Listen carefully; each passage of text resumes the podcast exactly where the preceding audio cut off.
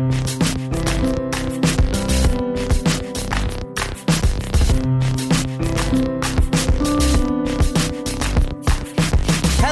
welcome everyone to Soccer 101. My name is Taylor Rockwell, and on this episode, we're going to be taking a deeper look at the Olympics to get to the bottom of the decades old question why isn't men's Olympic soccer or football, Olympic football, more popular?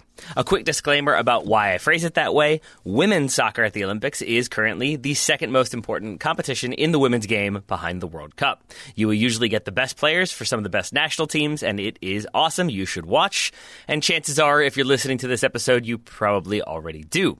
But the situation with the men's side of Olympic football is decidedly different. Today we're going to look at why that's the case, how we got to where we are today, and what changes, if any, could bring the competition more prominence on the global stage. To do so, we're going to have to take a trip in the Wayback Machine. Given that the World Cup didn't exist until the 1930s, for the first third of the 20th century, the preeminent global sporting event was the Olympic Games, and the most important international sporting organization was the International Olympic Committee, or the IOC. When the first modern Olympic Games took place in 1896, amateurism was the established rule. The primary mind behind the creation of the modern Olympics, Pierre de Coubertin, wrote in his memoir, quote, for every man, woman, and child, sport offers an opportunity for self improvement quite independent of profession or position in life. Sport is the birthright of all equally and to the same degree, and nothing can replace it. End quote. Coubertin was a strong advocate for sport in everyday life and strongly repudiated the idea that athletic endeavors were strictly the domain of the wealthy. He fought hard to ensure that amateurism prevailed at the Olympics from the earliest possible point. The word amateur itself derives from the Latin word amator, amator, which means lover, which further underscores the idea that the Olympics were meant to be a platform that rewarded the purity of amateur sport and the passion the individual athletes felt for their respective endeavors. Though amateurism was the established norm when the Olympics were founded, professionalism had already taken root in football. Under the table payments and testimonials had been in operation since the early 1880s, but it was in 1895 that a major shift began when the English FA, faced with a potential revolt from clubs advocating for professionalism, officially relaxed their amateurs only policy. Thus, the seeds of professionalism were already sown even before the Olympics began. Football was not featured, at least in an official capacity, in the 1896 Games, and the victories for Great Britain in 1900 and Canada, yes, Canada, in 1904, were less than official, and today are not recognized by FIFA. In fact, it wasn't until 1908 London Games that an official tournament was organized featuring amateur sides from France, Great Britain, Denmark, Sweden, and the Netherlands. It's worth noting that the amateur status of some players was already debatable, with Great Britain fielding several players already affiliated with professional clubs. Olympic football remained exclusively European in the tournament's next two iterations, with Great Britain winning again in 1912 and then Belgium claiming gold in 1920 following the conclusion of the First World War. It was the 1920 games that proved the staying power of football, in fact, as it was far and away the most popular draw at the Olympics. Here's an excerpt from David Goldblatt's excellent book, The Ball is Round. Quote, while the athletics and other events were poorly attended, the football matches were full to overflowing, with 40,000 coming to see Belgium play Czechoslovakia in the final. The Czechoslovaks, 2 0 down in half an hour, decided the English referee was too biased for their liking and walked off the field nine minutes later. The growing popularity of football saw new breakthroughs in 1924 when the first non European entrants took part. Amateur teams from Egypt, Uruguay, and the United States were in attendance, but it was that Uruguay squad that really turned heads. Arriving in France, which was the host nation, uh, via third class steerage on a steamer, the Uruguayan team slept wherever they could and played exhibition games to raise money to finance their Olympic campaign. And what a campaign it was. They beat Yugoslavia 7 0 in their opener, followed by a 3 0 win over the United States and a 5 1 victory over France. And that was before earning gold in the final, courtesy of a 3 0 domination of Switzerland. For those not keeping track at home, that's 18 goals for and 1 against for a goal difference of plus 17 over four games, which is also known as being the U.S. women's national team. Aside from Uruguay destroying all who lay before them, 1924 was a momentous year for the growth of professionalism. England, Scotland, and the United States had already established professional leagues, but 1924 saw both Austria and Hungary establish professionalism as the norm in their countries. Italy, Spain, and Mexico had all followed suit by the next Olympics in 1928, which saw Uruguay once again earn gold. That's two Olympic golds for them. Side note, if you look at the current Uruguay national team's jersey, you will see four stars above the crest instead of two two because they've won two World Cups, but they've won two Olympics. Two plus two is four. And that's kind of fair because the Olympics were sort of the World Cup before the World Cup existed. But back to the purposes of today's show, the disconnect between the amateur only policy of the Olympics and the growing implementation of professionalism was just one of the many reasons why the idea of an independent global football competition had already begun to take root. We're talking about the World Cup. Planning for the first World Cup began around the time of the 1928 Olympics, and the fundamentals of the competition were that number one, any nation could compete, and number two, it would be open to both professionals and amateurs. Just where that first World Cup would be held was up for debate until Uruguay, who wanted to further demonstrate their importance in world football, stepped up. Again, from the ball is round, quote, Uruguay's government offered to pay visiting teams' expenses, undertook to build a new and fitting stadium for the occasion, and proposed that the tournament begin in July of 1930, 100 years after the inauguration of Uruguay's first independent constitution, end quote. The 1930 World Cup saw 13 teams from three confederations take part, with Uruguay, not surprisingly, emerging as the inaugural winners, courtesy of a 4 2 win over hated rivals Argentina in the final.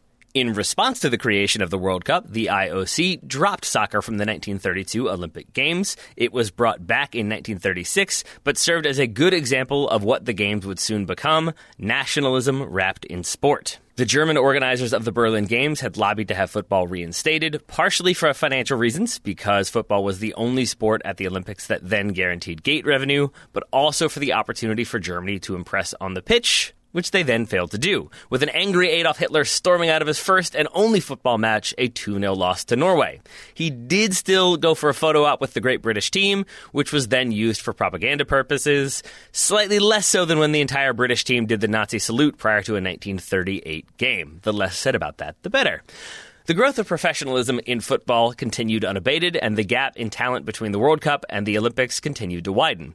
The rise of communism in post war Europe brought the efficacy of an amateur only policy into starker contrast. Soviet bloc athletes from Eastern Europe were state sponsored, as professionalism was outlawed in those countries.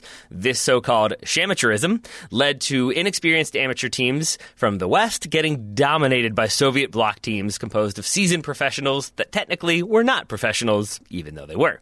Starting with the 1952 games and running through 1988, Eastern Bloc nations won gold medals at all but one Olympics, credit to France in 1984. But aside from that, there were gold medals for Hungary, the Soviet Union, Yugoslavia, Poland, East Germany, and Czechoslovakia. In fact, with the exception of Denmark's second place finish in 1960, an Eastern Bloc country earned gold or silver at every Olympic Games from 1952 through 1980. The Soviet Union also picked up gold in 1988, and Poland earned silver in 1992.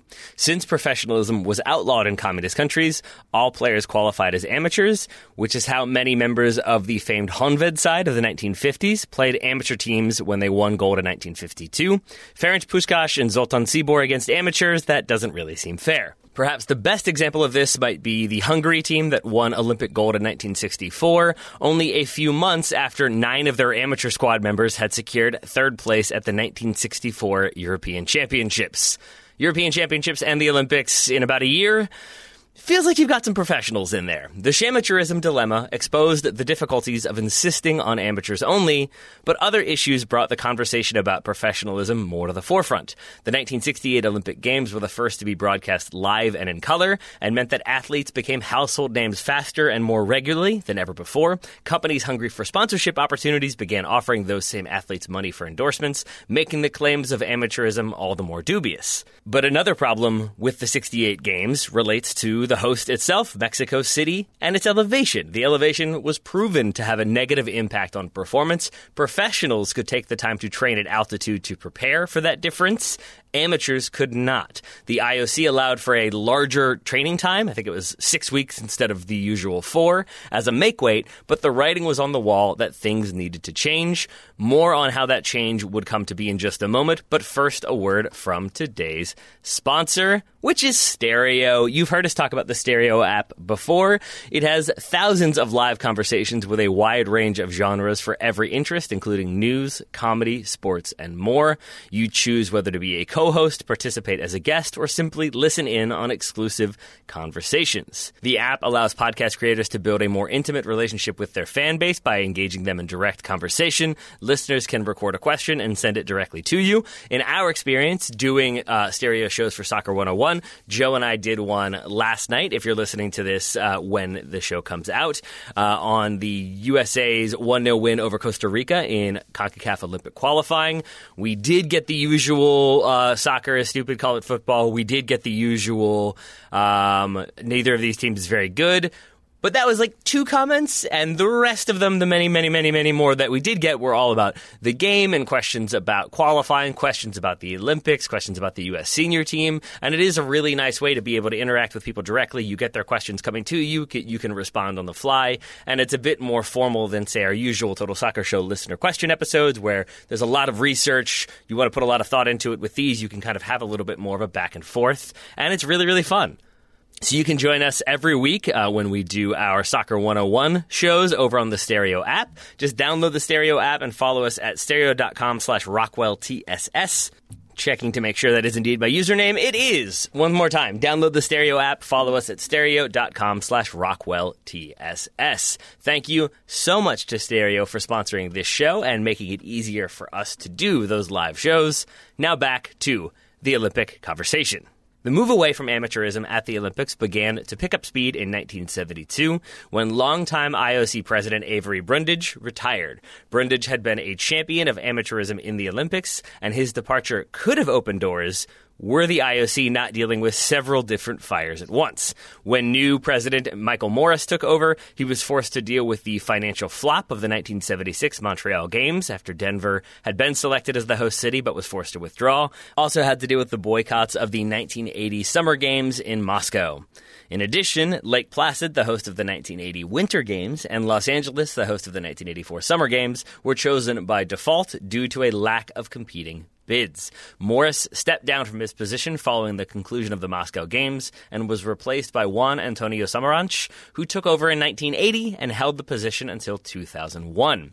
During the early part of his tenure, Samaranch worked diligently to rescue the IOC from its financial despair. He revamped the Olympic sponsorship, uh, opting for global partnerships over permitting each national federation to select local sponsors. This placed less financial strain on host cities, and the Olympics eventually became a desirable event with multiple bids for each game.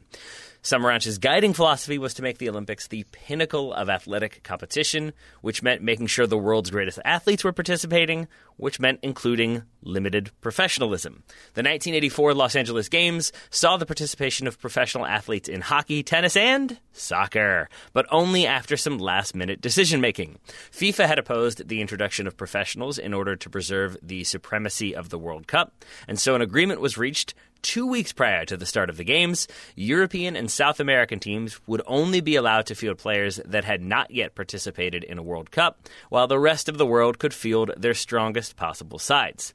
The short window between the compromise and the start of the games was expected to limit the impact the decision would have. Here's an excerpt from a New York Times article around that time about how it all played out. Quote, the decision, intended to create balance, created chaos. The United States abandoned its all amateur team, which had played together for 50 games. It kept five of the amateurs, replaced the 12 others with professionals, and was eliminated in the first round of Olympic competition.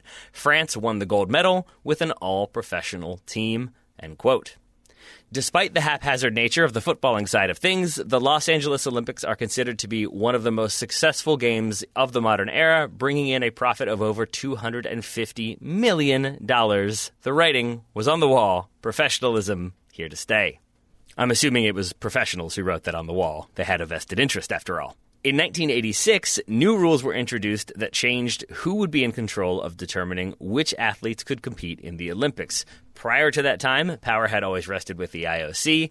After the change, it would be left up to each respective sport's controlling international federation, which is a long way of saying that FIFA took charge of soccer at the Olympics. FIFA president João Havelange was still wary of the Olympics becoming a rival to the World Cup, which was a cash cow that didn't need to be shared with the IOC or other organizations. They wanted to keep that one for themselves. There was still obvious value to such a well known and prestigious event like the Olympics, so a new plan was put in place. Starting with the 92 games, professionalism in soccer would be allowed, but only for players under the age of 23. A final adjustment was made for the 96 Olympic Games when the inclusion of three overage squad members was permitted. And that brings us more or less to the present day, where Olympic football remains exciting to some, but widely less watched than other tournaments around the globe. And there are a few different reasons for that. We're going to look at some of them now. Firstly, as we've already covered, the Olympics had been dying a slow death until the 1980s. And while things turned around, interest in Olympic soccer remained minimal. Correcting that negative trajectory would have been simple if the world's biggest names had been allowed to participate. As journalist Ron Rapoport, who has covered at least six Olympic Games, said, uh, the pros are there for a reason. People will tune in to watch athletes they know. The pro athletes are pre sold to the public, which means increased viewership. The U23 rule pretty effectively curbed that possibility. But what we could still have is lots of U23 players in there, and a quick look at the ages of some of the best players in the world shows that this could be an incredibly exciting prospect with some incredibly strong teams composed entirely of young players. France, who will be participating in the Japan Olympics this summer, could field a team featuring Kylian Mbappe, Ousmane Dembele, Marcus Thuram, Eduardo Camavinga, Dayot Upamecano, and Dan Axel Zagadou.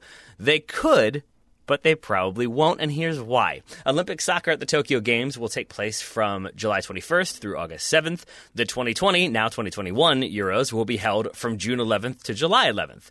Could, say, Mbappe play in both? It's very, very unlikely. The Gold Cup and the Copa America are also happening this summer, and participating nations will send their strongest teams to those competitions, even if they qualify for the Olympics. But even if there weren't conflicts, you still probably wouldn't get the best possible squads because FIFA is FIFA. Why let that happen at the Olympics when you can build anticipation for the World Cup, a global tournament that also happens every four years and whose profits, again, FIFA is solely entitled to keep? And so, the brilliant minds at FIFA also chose to not make the Olympics part of the official international FIFA match calendar, meaning that clubs are not required to release players to participate like they are for the Euros or the World Cup or even international friendly windows. So, even though we have teenagers bagging goals in the Champions League and winning the Premier League, their clubs are not obligated to release them for Olympic duty, even if they're under that age limit. So you can't get the biggest names, and even if you could, they wouldn't be released by their clubs. You can't really get the biggest names at U23 level either for the same reason, which all leads to the general perception that men's football at the Olympics just isn't that important, with certain exceptions. Brazil prioritized it in 2016 because they were hosting and had never won before. Now they have, and I doubt Neymar will be heading to Japan this time around. Germany finished second at the 2016 Olympics and prior to that tournament had not qualified since 1988 when they were still West Germany. Italy has only managed one Olympic gold medal. Added together between Germany, Brazil, and Italy, that's two Olympic gold medals for nations that have won a combined 13 World Cup titles. Instead, football at the Olympics can be a source for the unexpected, like when Mexico won in 2012, Cameroon in 2000, or Nigeria in 1996. It could be an event where a 21 year old Lionel Messi and a 30 year old Juan Roman Riquelme finally win some silverware, or it can be an avenue for breakout performances from not yet household names, like that 2016 Germany squad, which included 20 year olds Niklas Süle and Julian Brandt, and 21 year olds Leon Goretzka and Serge Gnabry. And for every uninspiring Olympic squad announcement, there will always be opportunities for greatness. Like when a 21 year old Mohamed Salah led Egypt against a Brazil side featuring a 20 year old Neymar and a 19 year old Lucas Moura. And that does sort of make me hyped for this summer and the possible names we could see involved, including hopefully, possibly, maybe potentially the United States. And that feels like an optimistic slash good place to end things. So I will just say thank you again to everyone for listening. Thank you again to Stereo for sponsoring today's episode and for continuing to sponsor Soccer 101. We really appreciate Stereo allowing us to do the kind of live reaction shows, the live review shows, have that audience interaction, and just, you know, get to chat a little bit more. It's always nice in the pandemic era. Once again, if you download the Stereo app, uh, you can follow us at stereo.com slash Rockwell TSS, uh, and you can listen in on our conversations or any other conversations that might be happening. You've got lots of content all day, all the time. If you just enjoy having people talking in the background while you're doing work or doing dishes, they've got you covered. So, once again, thank you to Stereo. Thank you to you, the listeners, for tuning in and listening to me talk about the Olympics. I hope you've enjoyed this very abbreviated history of Olympic football. We will be back next week with another Soccer 101 episode. But for now, I've been Taylor Rockwell. Have a great weekend. We'll talk to you soon.